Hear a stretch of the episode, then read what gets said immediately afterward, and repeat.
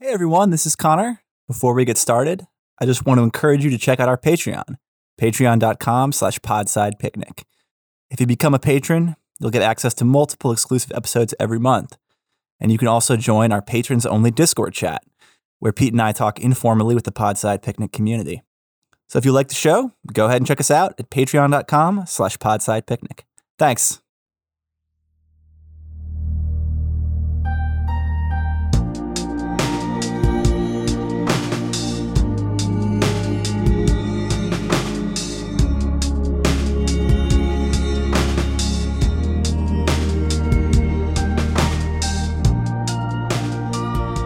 Howdy, howdy, howdy. I God, what a terrible start. Uh, this is Pete, obviously. Welcome back to Podside. And I am joined here by a slightly embarrassed Carlo. How's it going, man? I'm a rootin' tootin' co-host. Howdy, partner. yeah, I don't know where that came from. Um, it's, it's fine, man. I, I just found it funny because, like, uh, I don't remember where I read this or heard this, but apparently, um, for online greetings, uh, it's it's sort of weird, right? Uh, howdy comes across as more friendly. That that was what I read anyway. I don't know how true that is, but uh, I, I actually sort of took that to heart for a while, and it it it's fine. Hi I, will well- also say fine. It will work fine too.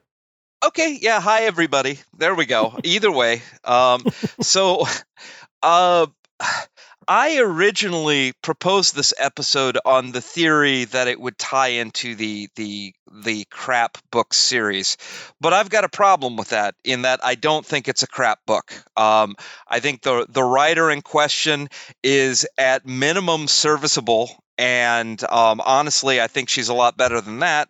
And I should probably drop some names here. Um, we are going to be talking today about Barbara Hambly in general and Dragon's Bane in particular. Um, a, an author and book close to my heart, and I believe new to Carlo. Yeah, yeah, that's absolutely correct. I, I would I would probably say that um, this could be. I mean, uh, honestly, uh, the, the the crap books moniker is, of course, done with love.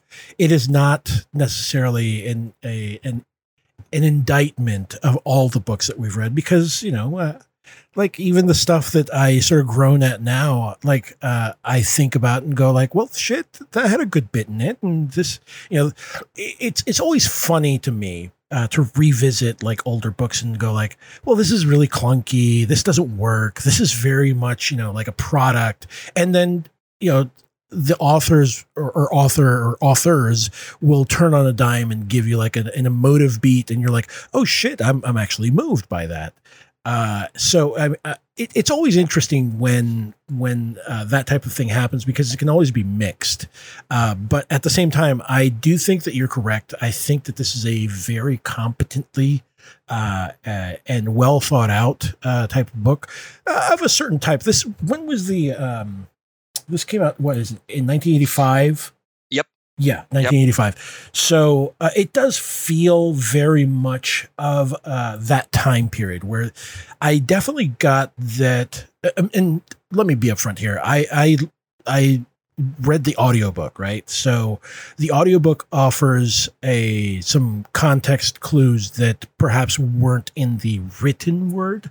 Uh, Sure. and all the and all the uh, narration is sort of like weirdly like uh, John sounds somewhat Scottish. Jenny Yeah. sounds sounds neutral. Uh, and Gareth sounds somewhat more cultural, like more of a cultured sort of British accent of some sort. Yeah, I mean, think think like uh, Bertie and Wooster, pompous ass. Right, right. And I, I, I did like, uh, if we're going to do like a brief overview of the characters, I did like that dynamic a lot. Uh, uh, the the fact that there is some, and it didn't feel like banter. It just felt like just the type of shit that you'd like. John is continually giving shit to Gareth. Uh, you know, and Gareth is just like weirdly bewildered and wounded about certain things, but you know, uh, we, we can get into like the the particulars of of why he comes across the way he does uh, in a bit. But it, it, it is interesting to see those interactions and not have it be like banter, you know, trademarked banter or you know, Whedonistic quips. Uh, so that was very refreshing. Um, uh, shall I describe the world real quick then? Go for it.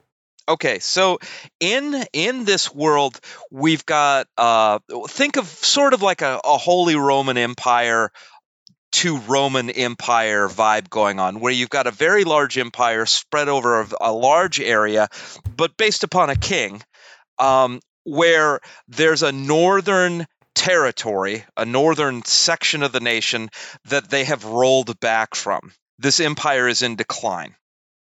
And a great deal of the action and two of the three main characters come from the area in decline.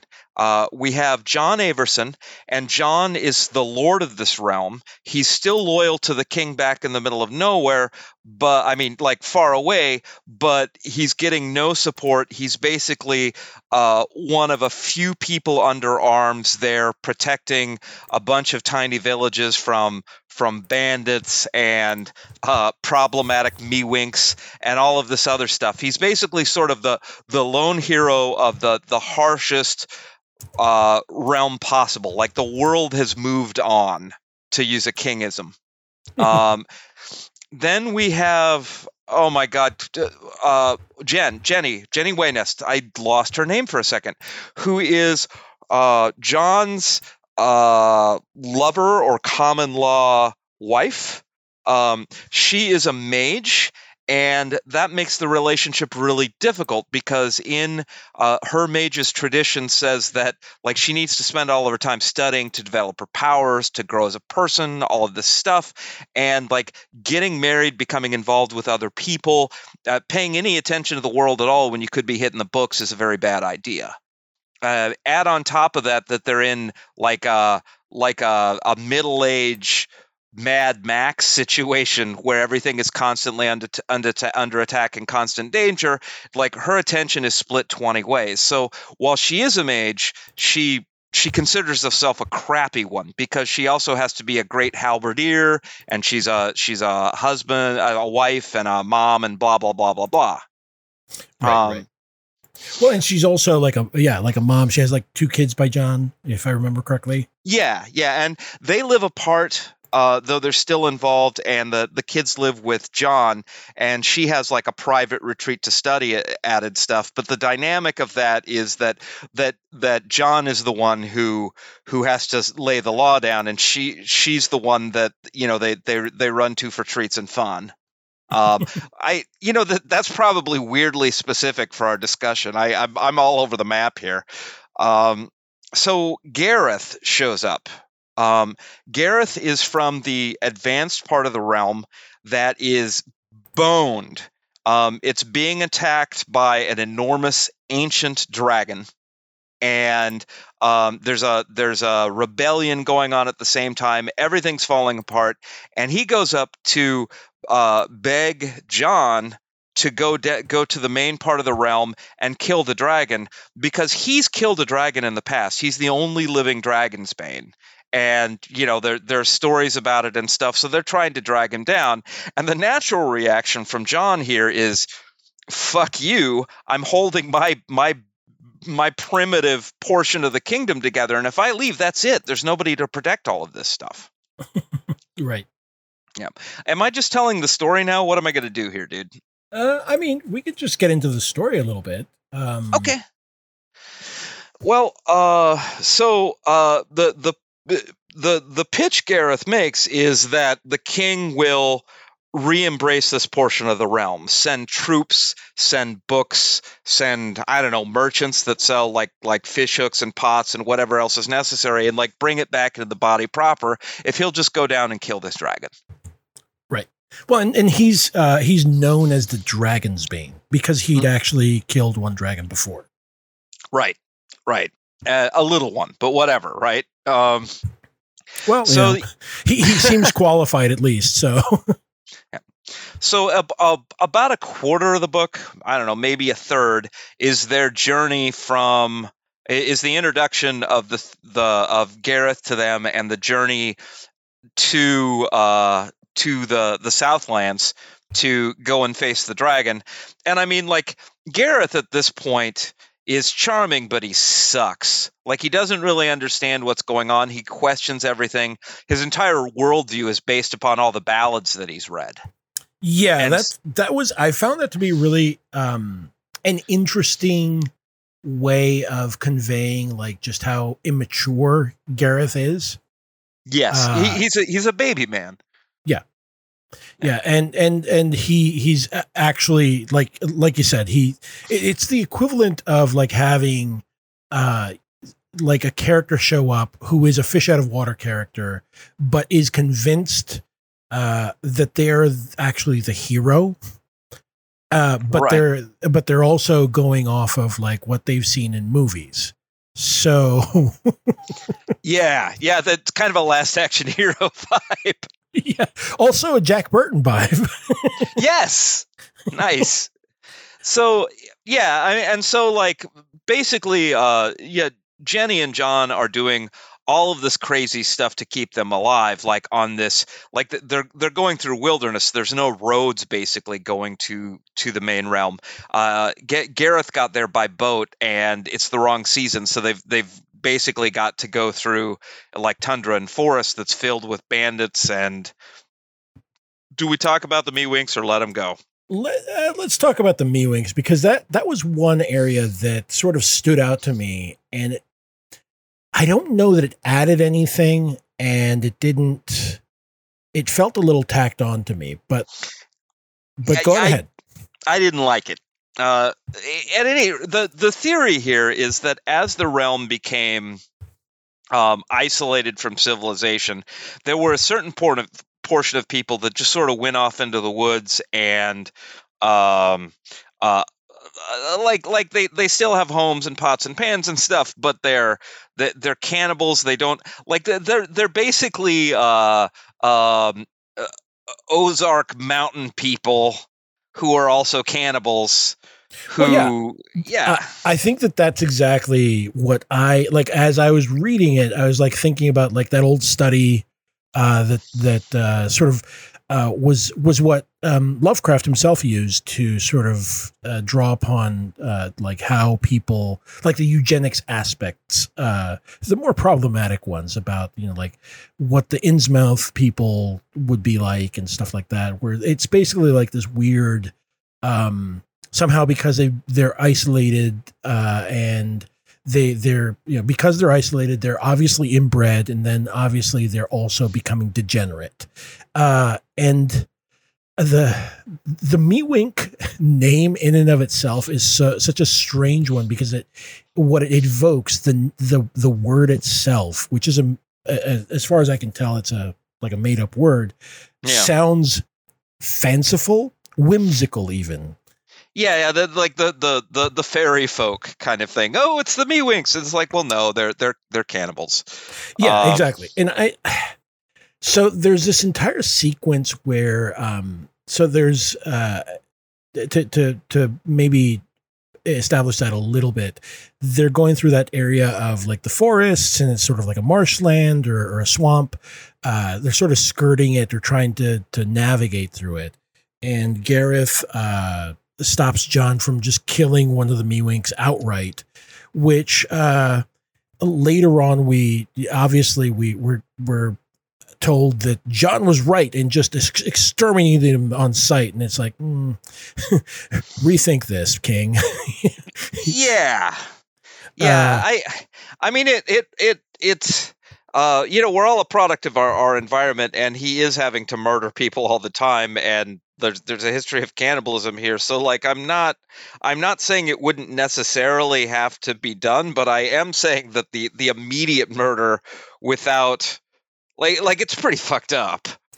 Right. Well i mean i i think that the the issue that i have and it's it's it's an issue that uh is is becoming more it, it's coming more to the forefront now uh in some of the conversations. I don't know if it's it's always been in in sort of the current of fantasy writing um where like for instance uh just to to perhaps expand a little bit and uh, go outward like uh wizards of the coast was trying to redo like uh, the orcs because basically Gary Gygax just lifted the orcs directly from Tolkien uh, or Tolkien, however you say it, and plopped them into another context.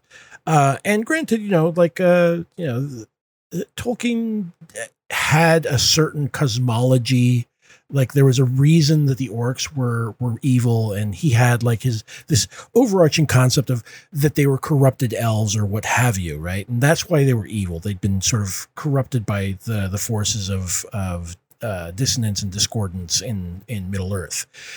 To take that without that context and just have them have well they have an evil god and that's why they're that's why they're evil. Um you know, and just plop them anywhere, and they're default, they are default an evil race, which I don't even know what that means because it's sort of like a, a I don't even know what an evil race would be. I mean, I guess you could say they're Americans, I guess. um, but but I mean, more more to the point, I think that the concept of D and D evil is very sort of cartoonish where you know evil is oh I'll, I'll stab you in the back for for anything. It's a very actually you know what? It's a very libertarian idea right? I'll stab you in the back for my own benefit right? Sure. Um, but then how do you even build a society? You know there might be one orc uh, left in the in the village after all that you know? Uh, the, the strongest one yeah, well, I mean, maybe, maybe, maybe if you continue to call the orcs and kill the most aggressive ones, eventually you'll have a race you can deal with. Is is the the obvious end result of this kind of horrible crap? Can, can you can you hear me grimacing through the mic? Uh. yeah, but you know that's what they're talking about. I mean, like the like the the tie-in to eugenics is just obvious. Oh yeah, yeah, for sure. And I mean the the so you know that's that's a a larger conversation uh, and granted, this is a product of its time. It's 1985. You know, it's probably trying to do the like orcs that aren't really orcs type of thing, right? Um, and it's not like the book isn't blindly xenophobic. There are definitely there are definitely examples of the other that are embraced, and some very good ones. Mm-hmm. You're right, right. So, I mean, uh, to be fair, it, yeah, to your point, like the, the gnomes are a good example. Uh, uh, where the gnomes are basically displaced by the uh, the empire and and they're sort of like a second class citizens in the the capital city of Bel. Um, so you do get like a, a sort of a, an, a non-human race that is presented sympathetically. Uh, well, there's two dragons. Oh, well, that's true. That's true. Yeah. Uh, yeah, for sure. Uh, Spoiler. But, what in a in a book called Dragon's Bane? There's a dragon in it. Get out! What a twist! Get out of town! What are you talking about? Yeah. So, um, eventually they end up encountering, you know, the the the the the civilized lands, if you will, and they immediately start encountering uh, Zyrene, who is the queen, the king's mistress, and um, is definitely making a big play to sleep with Gareth. And you discover that Gareth's blind hatred of Jen uh, is based upon the pa- fact that the king's mistress is a mage and is using her powers like mad to manipulate things and control people's minds and try and sleep with whoever she wants. Like she's just fucking horrible. And she's infinitely more powerful than Jen. So Jen has this wonderful additional reason to hate her, and she's um, she's got the maturity of a of a of a uh, uh of a, a high school kid at the lunch table with a bad attitude. Yeah, it, it she she does come across as very much like sort of like Heather's, right? Uh, sort of like yes. a high school high school clique uh, type of thing, where all the courtiers are sort of tittering and laugh at all her jokes and stuff like that. Heather's meets the craft. There you go. Yeah. Um. Yeah. Yeah. So I mean, of, of eventually there's there's an inversion. Uh, where it turns out that the villain of the piece is not the dragon. Mm-hmm. Uh, the dragon is Zyrene, the the the mage, and uh, basically the the the dragon got tricked by her magic into guarding the gnome's old fortress and he's unable to leave because of her power and there has to be sort of a realignment of teams where where uh, where Jen and John have to fight alongside the dragon to take out the other mage. The cool name, Morkeleb the Black. Yes, it's such a good name, especially when you realize that that uh, that dragons darken as they age. Mm, true. And so, like like this this one's the big daddy, you know. Yeah.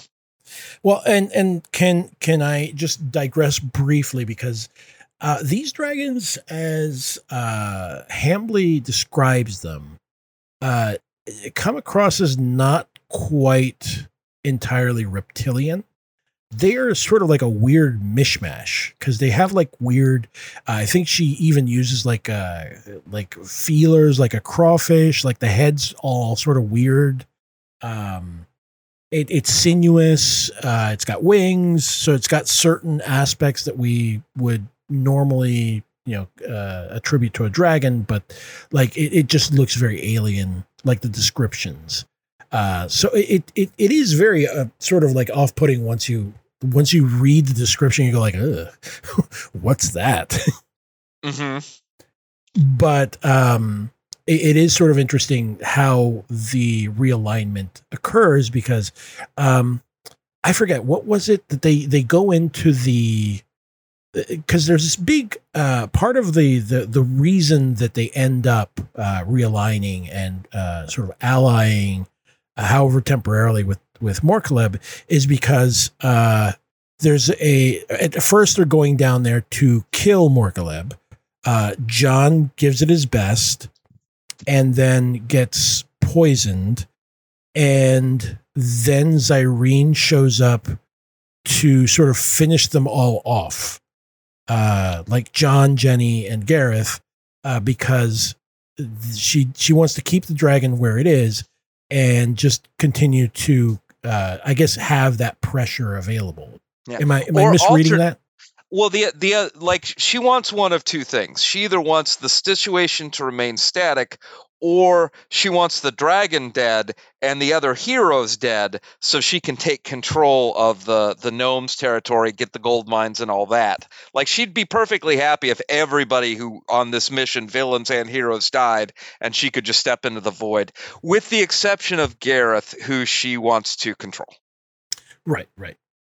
And, and although um she wants him only because he could uh, possibly produce an heir Yes, because, because it, it, turns out this, he's the.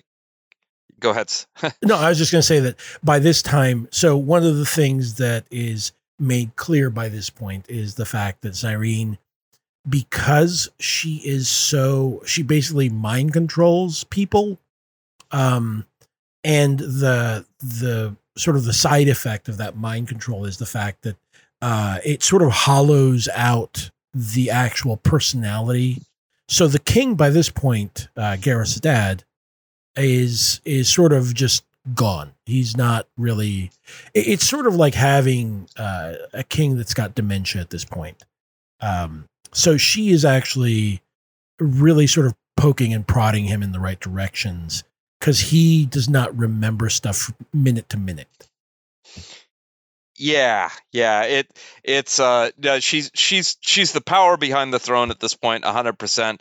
But I mean, to continue her power, like as the king's mistress, all of her power extends from the king. But if mm-hmm. she is the if she is the the uh, the mother of the heir, what if something happens to the king, she can maintain her power. Right, right. Right. I mean, uh, granted that is also a a little bit of a um isn't that what is it the uh the dragon lady uh what is the name of that uh the the empress dowager in china? That's sort of like a stereotype as well like the yes. I'm not saying that that doesn't exist. I'm just saying that it's sort of like one of those uh one of those stereotypes that has to be used with care. I do think that hambly navigates that well enough um, yeah, well, especially because there's such a there's such a strong female character front and st- center. Like Jen Jen Waynest is terrifying. Yes, yes, Uh, and and more so because uh, like initially she is pretty good, uh, and as you say, she she feels that she is not good enough. Uh, partly mm-hmm. because you know she's out in the hinterlands. Uh, there's not a lot of um, reading materials left in you know whatever's left of the Northlands, and um, and then uh, she she's comparing herself to to Zyrene, who is you know later revealed to have basically become like a host for something something awful that is yeah, using like her.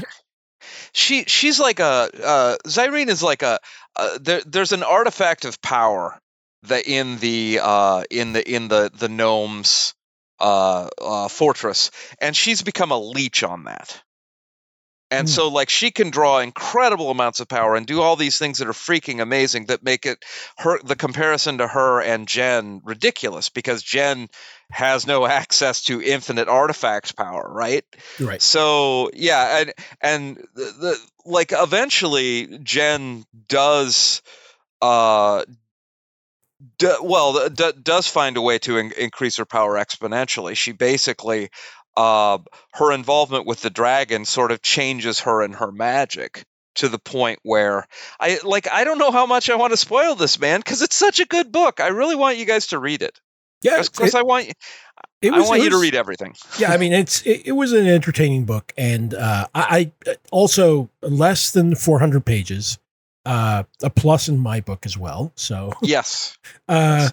and and a brisk read. I mean, it doesn't feel like I, I wouldn't call Hambly a great stylist in like the prose, uh, but I did find the characterization to be like uh, very well, you know, uh, well established. It's it's she's very deft at it. Uh, quickly manages to give you enough so that you the characters feel familiar. Uh, you know, initially, uh, which makes it really surprising when they do something unexpected because you think that you know them. Right, right. I would like to.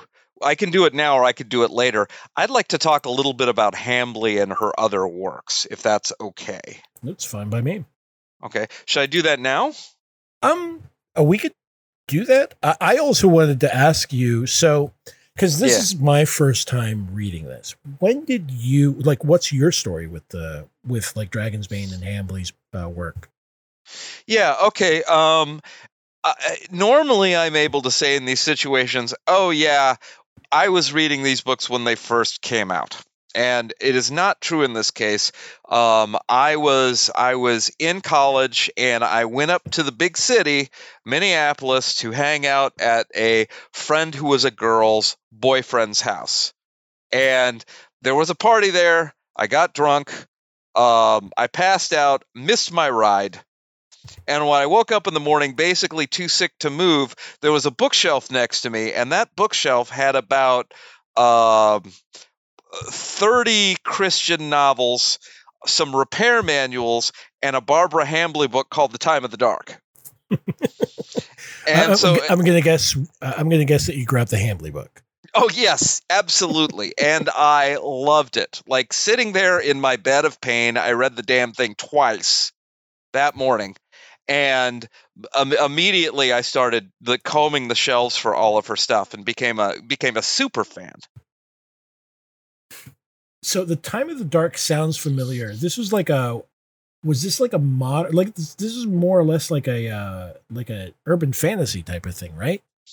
Yeah, the the what the time yeah, it's it, the idea behind the time of the dark is there's a few characters from our earth or our time or at least the time of when they were written, like 1982 to 87, and um, a wizard from another world who that is facing an apocalypse uh, is able to cross between the worlds, and and a couple of people end up getting drawn over there, and it's almost like a murder mystery, and the victim is civilization. Who killed civilization? And they they sort of have to piece together the puzzle of the enemy and where it came from and why and what's going on, and they you know eventually like do they fix it?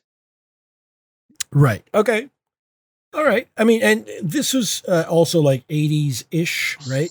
Yes, yes. I mean, I think like w- when you're dealing with her straight fantasy, her straight fan I her her how do I say that? The the fantasy works. I'll just say it that way. It has, I'm I'm not talking about sexuality in any way except accidentally.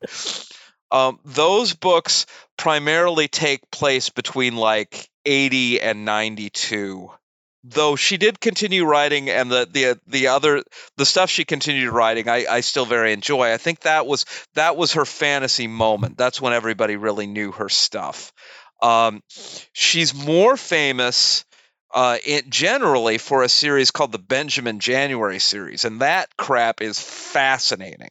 Hmm, uh, okay. yeah, well, uh, they are murder mysteries that take place in New Orleans uh, during the antebellum period, and the main character is a, a Paris-educated um, African American man named Benjamin January. And so Benjamin January is a is a Sherlock Holmes with a good personality. And so he'll go into a situation and he'll figure out what's going on and he'll say, uh, you know, okay, based upon this and this and this, it's clearly landowner Jones that was killing these children, and here's the proof. And then everybody at the dinner party looks at him and it's like, why isn't that man serving coffee? So, like, in addition to the solving of the crime, Benjamin January has to figure out how to make the the solution not come from him, or how who he can talk to who will actually listen to him, and that sort of thing. Like, there's another layer because all all Sherlock Holmes has to do is announce the damn thing, and it's over. For for January, solving the the murder or whatever is actually the beginning. Mm, gotcha. Yeah, and so, so those are bestsellers, and I think she wrote like nearly twenty of them. Wow. Yeah, like one came out in 2020, in fact. Okay. Uh, those sound really interesting. I, I have to admit. Um, so uh, I, I was just looking at looking at the uh, Time of the Dark one because it reminded. Uh, if I can circle back to that real quick, because it Yeah. reminded me of like the, I think that there was like a plenty, like a, a bunch of books that were like that, and we we covered like in one of the crap books episode, like the the Guardians of the Flame, the Joel Rosenberg uh, series of books, which uh, has like that same idea of like you know like someone crosses over from another fantastical reality and you know blah blah. Um or or in, in the guardians of the flame one it's the other way around. It's it's basically the the dungeons and dragons cartoon uh except a little bit more realistic. Uh, Awesome. Hey, do yourself a favor and do a Google image search for The Time of the Dark and take a look at the original cover, which is one of the more badass covers I've ever seen. oh you, you mean got- you're talking about the the wizard that's standing there with like a bunch of chips and, and a beer can Yes, yes, it's, It's- so wonderful. You- You've got like Gandalf the Grey with like a, a, a beer overflowing in his hand, and it clearly was opened by like a church key, like the old style beer cans. Yeah, I mean, it, it is it is sort of funny, and he's holding a staff too. Like, uh, Yeah. uh, it, is- it is sort of funny to to see that type of artwork. Uh, I'll I'll say that. Um, but yeah, uh, so I guess we can go into uh, like, well, you, you were starting in on some of the other works that Hambly's done. Uh, oh yeah. So why don't we continue some of that because that sounds interesting. I mean, it, it's Okay. it's always fascinating to me because I I have yet to really uh, maybe it's just a, a a fault that I have, but I I just cannot really get how you just churn out novel after novel. I can barely finish short stories these days. So Right, right. Well, um, I want you'll you'll start to notice a pattern here. Now, like bear in mind the the the uh, Dragon's Bane, the the the two primary characters are uh, an extremely cold-blooded female mage and a a a genius bubbly swordsman who's like the greatest warrior alive. All right, so that's that's that's what we have in Dragon's in Dragon's Bane. In the Darwath trilogy, what you have is Ingold Inglorion, um, a wizard who is the greatest swordsman alive and the greatest mage alive, and uh, uh, Jill, who is from our world and the most cold blooded warrior ever to pick up steel like very quickly like she's a scholar like one of the things her value in in that world is that she she understands anthropology and she's like well if you look at this from an aerial p- photography perspective you can see where the where the foundations of the original city were and that sort of thing. Like like like she brings more than just a weapon but just like there's the the only heart this woman has is her her 100% devoted love for the wizard. Ever like she'd cut anybody else's face off and and you know then go to lunch.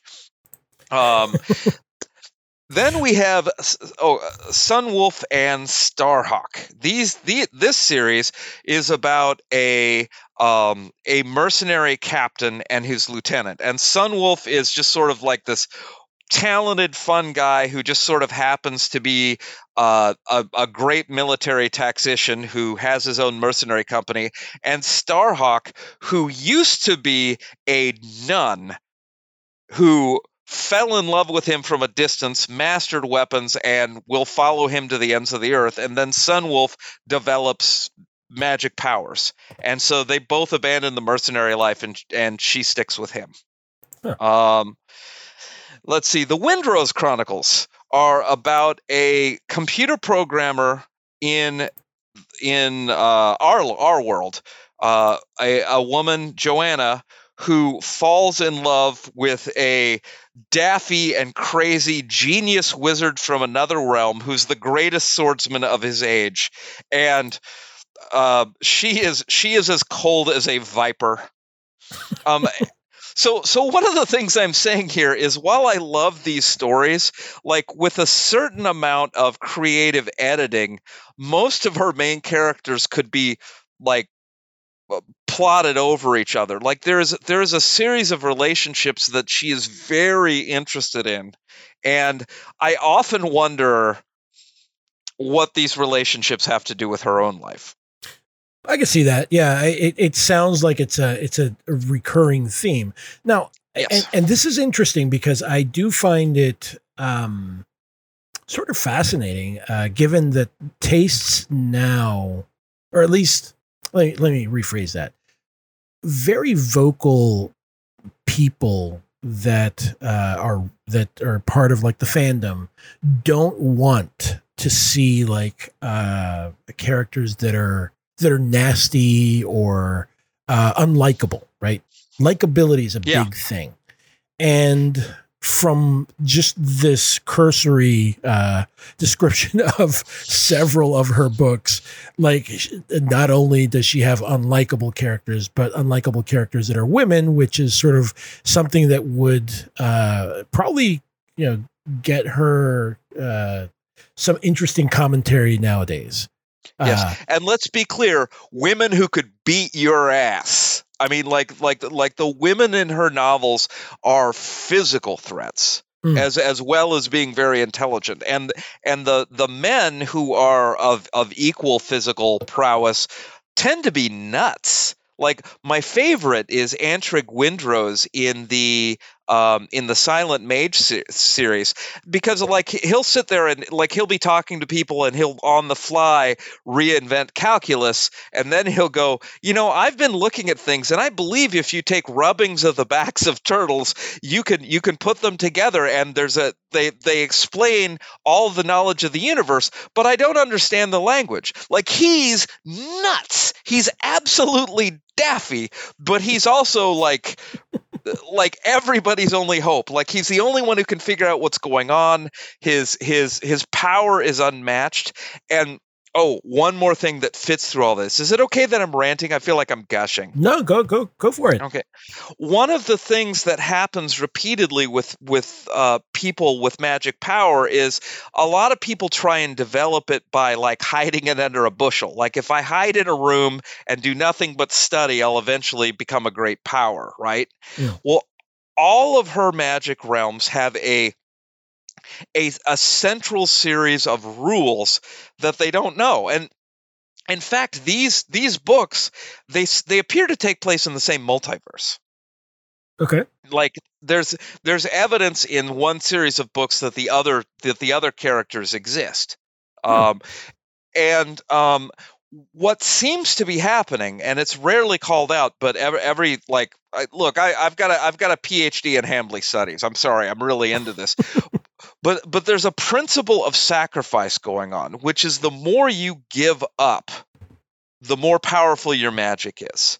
So, I mean, if you are if you are driven from your home, if you lose your sanity, if your family is killed, if you step in front of a train to save someone else, all of these things increase the overall prowess of your magic. Selfish people can't be powerful mages unless they have some way to cheat. And so, like Antrig Windrose, who is among my favorite, has given up his sanity, and he's he he for like a good 20 years of his life was uh, trapped by the witchfinders and had like sigils uh, like attached to him with hot iron that burned in the presence of magic and so he was basically on fire. And so when he finally get, got out of that his his magic level was like god plus like never mind the loaves and the fishes. The problem is you know he's a babbling lunatic okay. I mean yeah, uh, so so uh, it's an interesting rule but also one that smacks of you know suffering artist type of uh brain you know like yes. oh you have to suffer for your art which is you know not exactly the best uh message to have out there. But again these are these are books. I, I get it. I, I, don't it has a real god in the machine problem too I mean, you can sort of like just by hearing that, you know what the arc of the stories are going to be. Like things get worse and worse until everybody's genuinely fucked. And hey, guess what? Guess how powerful your mage is now. like once they've had everything taken away, they're a neutron bomb. Yeah, I mean, uh, so it, it, when you're talking about going mad uh, to increase your power, um, it it reminded me of a sequence in uh and and I I you'd mentioned right you you read uh, Jonathan Strange and Mr. Norrell right yes yes okay so it, it just reminded while, yes. yeah it just reminded me of that entire section where he's trying to figure out how fairy magic works and uh and he he sort of like has to distill the essence of madness from this uh this sort of crazy cat lady. Uh, like literally, she's a crazy cat lady. You remember that? Yes, it's, it's yes. such a charming. when you say it that way, it sounds awful, but it's it is such a charming sequence, and uh, it's it's also really funny because he's like, oh wait, did did I just talk like so and so, who's just like a uh, like a, a a social social butterfly type of person, and he's just like babbling like he's some sort of like one of the other characters.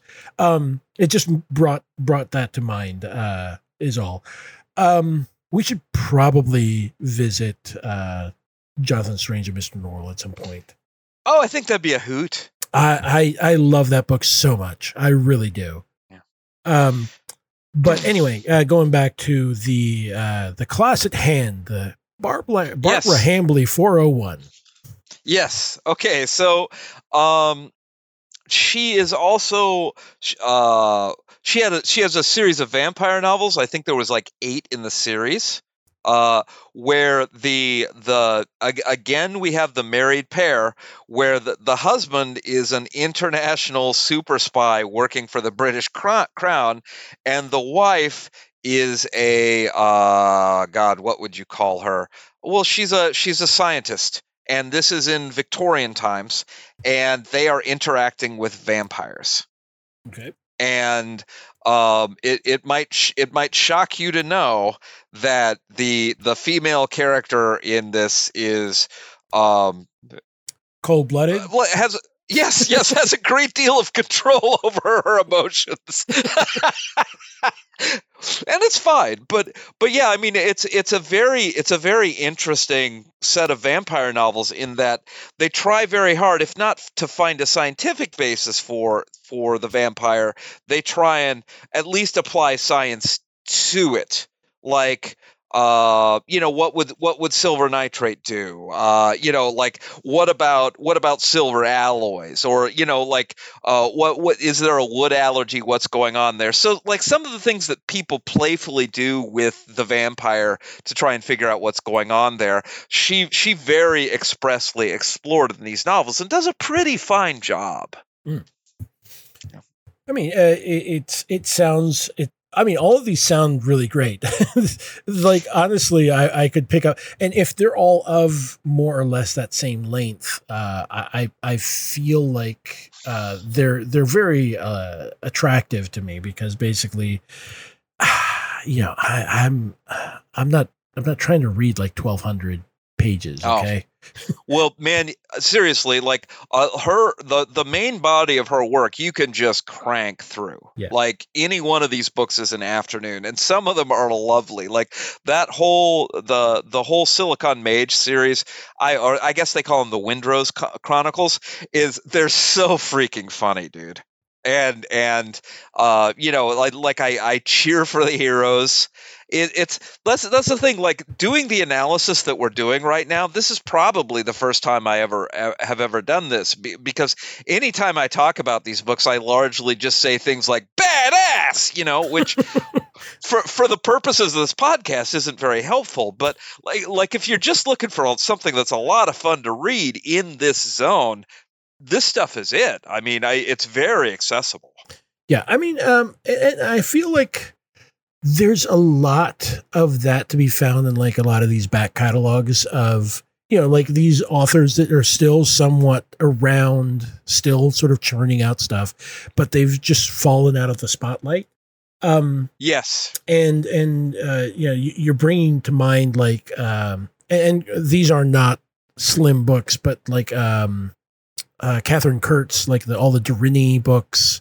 Uh she's still around and those books i remember reading them and they were like intricate. Like they were like game of thrones type of intricacies of politics and sort of power plays and stuff like that. And it, it's always interesting to sort of you know hear people go like well you know women don't write science fiction or they're they're not around. Like uh, like we were recently talking about like uh weenie uh, you know weenie neo-nazi theodore beale all, aka Vox Day uh, talking about how women, you know, don't really contribute much to fiction and blah blah. And you're like, what are you talking about, dude?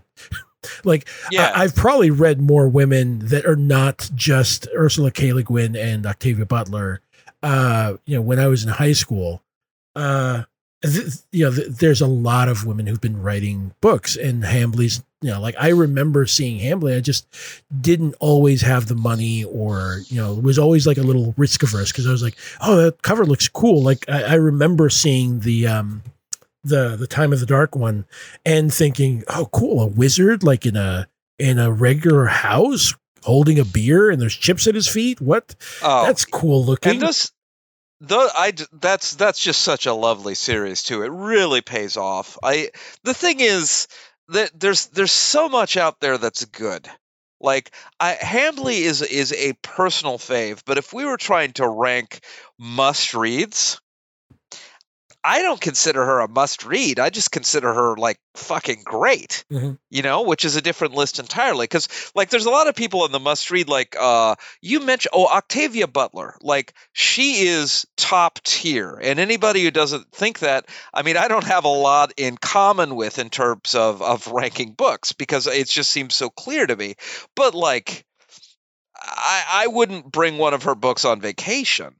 Yeah, I mean, uh, it, it you know, Octavia Butler was hev- a heavy read. Like any one of her books was a heavy read. Um, Yeah. which isn't to be disparaging, but sometimes you know, like to be honest with you, you know, sometimes you don't want to eat uh, a full you know meal of pot roast. You just want to have some chips. Yeah, yeah. Usually it's chips for me, frankly. uh, so I this doesn't have a lot to do with anything, but I wanted to to call it out. Uh, do you know who George Alec Effinger is? I do. Uh, I do remember reading. Uh, what is it? When gravity fails. Yes, And yes. The, the a fire in the sun. I, I that's the one I I kept on like dithering over getting the next one, and I don't think I ever got it because uh, I couldn't find it anywhere. Um, but I'd be willing to reread uh, When Gravity Fails and see if I can get through the the other one as well. I don't Well, know how soon you that'll what- happen. Do you know what I'm about to say? Uh, no, I do not. They were married. Oh, okay. Yeah. Yeah, yeah. So, uh, I mean, I, I think I, I don't really know, and I don't want to go too deep into it because, like, talking about writers' personal lives, unless they're on the show with us, is a little weird. But like, they, they, they, you know, th- they spent a lot of time together. She actually moved to New Orleans to to be with him. She's back in California now, be, you know, after his death. But like that time period was the same time period where she started writing those Ben- Benjamin January books. That's. I mean that. I mean that definitely sounds like something that our entire NOLA contingent could uh, dig into right away. Yes. You hear that, guys? We're throwing you a bone. anyway, uh, yeah, I, I, I just find it really fascinating because the, these are sort of like these, um, these authors who, as far as I can tell, I, I, don't know whether Hambly won any big awards. I think she was a uh, Dragon's Bane was a Locus Award nominee in '86 and '87. Uh, she got a lot of nominations, but I mean, she she was always and also ran. yeah, like always a bridesmaid, never a bride type of thing. Yeah, yeah, exactly. And I mean, I, I think it's I think it's pretty unfair. I mean, but of course, I would think that, right? After all I've said today. Well, I think uh, uh, 86, I don't know off the top of my head who might have been like uh, in in other like competing in other areas. But um but yeah, I mean like the 80s was like this weird moment where like there was a lot of stuff going on and there was a lot of competition, you know. So I don't know. Uh, Yeah. I mean, also like uh, I'm pretty sure that she's not uh, exactly a hundred percent hurting because she's still cranking out books, from what I'm hearing from you, right? Yes, yes. Uh, she she's she's an active writer. I think uh, her primary focus are those Benjamin January mysteries because, like, they they sell like gangbusters. But I mean, like she'll she'll she puts out um other fiction like yeah a lot of the her main series like the the Dragon's Bane she'll put out uh ebook novellas that you can pick up on Amazon or whatever and I've certainly bought all of those man Well, I can imagine. yeah. Uh, I guess the other thing I should mention, and this is another thing you find very commonly in the the writers of the 80s and 90s, is like she's she's done a fair amount of um, of uh, tie-ins. Like she she's written she's written Star Wars novels, she's written Star Trek novels. Um, she did she has a lot of television credits. Like uh, she wrote for She-Ra, Princess of Power. She wrote for Mask. I, I just I love saying that because only saying it is what makes me remember Mask at all. but yeah, like she she did some writing for 80s cartoons and stuff. I see that uh, she wrote for the TV uh, series Beauty and the Beast. Uh, if I'm remember, yep, yep. Uh, a good old George R. R. Martin was uh, involved in that as well. Oh yeah, yeah. I'm, I wonder if they ever hung out. Um, I wouldn't. that's probably a silly thing to say. Yeah, I don't know. Um, Maybe who knows? Uh, or Yeah. yeah, I, I- I have no clue. I mean, anyway, um, I guess what I'm saying is that it, it is sort of interesting to see, uh, and and it looks like she's actively, like you said, she's an active uh, writer. Uh, she has not gone like the the the teaching route. Um, yeah. I think she was a teacher, became a writer. hmm, okay. So like went the other way, and I, I, w- I would respect not going back. I know she's a black belt martial artist, though I, I suspect uh, she's she's probably not practicing that too intently at this point. Well, I mean, yeah. Uh, but that may actually factor into like how uh, like her female characters are, are often uh, you know sort of badass physically as well as you know whatever else whatever other talents they may have. Yeah, absolutely, like she she uh, she she strikes me as somebody who's who's pretty comfortable, like I don't know how to say it with her own physicality. Like the idea that a woman can kick ass is something that she she believes to her bones, and it's reflected in her characters in a way that, like, I really responded to it. I Mhm. mean, like this, her writing was was water in the desert when you're reading a bunch of other fantasy novels and you're you're sick of women with no agency. Like even without knowing like that terminology, I wouldn't. I it, it, it was something that that wasn't fun after a while. Right. Was having having major characters wander around who are useless blobs, and like she, n- none of her characters are useless blobs unless it's to make a point. Right, right. I mean, and and I do feel like uh, that's uh, uh, it's interesting because that that was something that uh, she came about. It seems to me on her own, but you know that also has now become like a a bit of a, a, stereotype in and of itself. Like a, it's like a, a weird trope that is now uh, perhaps overused. Like the the the woman who is now physically uh, a badass, right?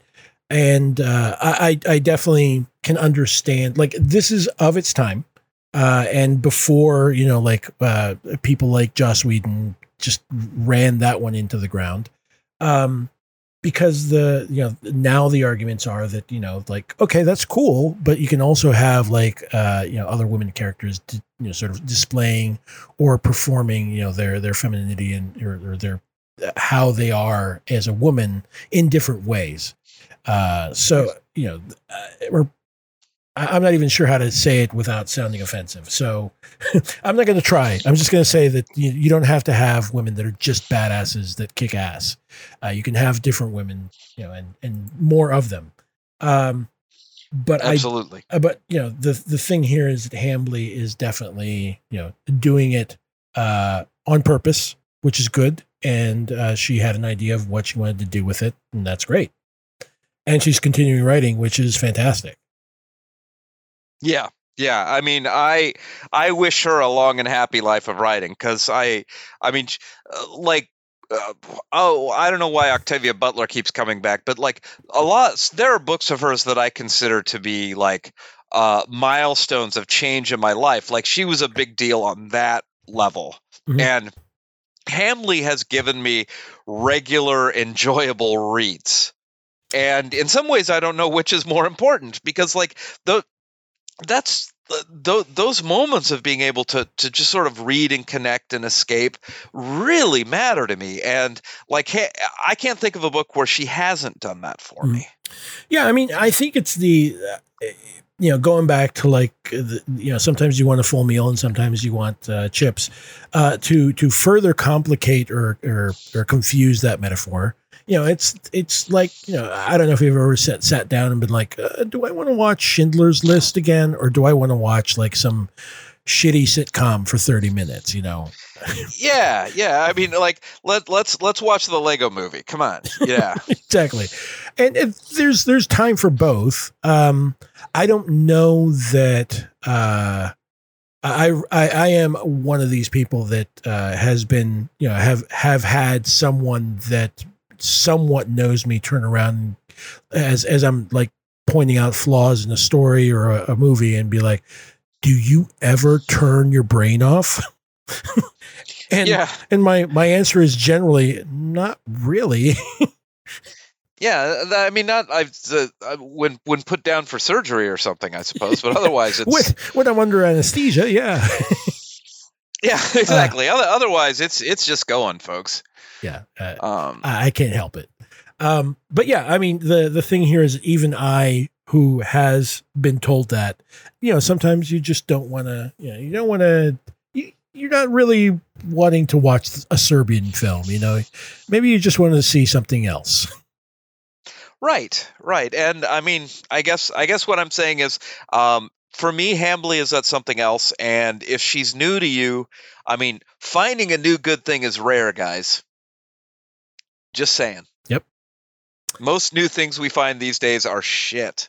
Well, I mean, I think that you know we we've talked about this before, and I I won't belabor the point, but I think a lot of the new things that we're getting now are just you know very shiny product products.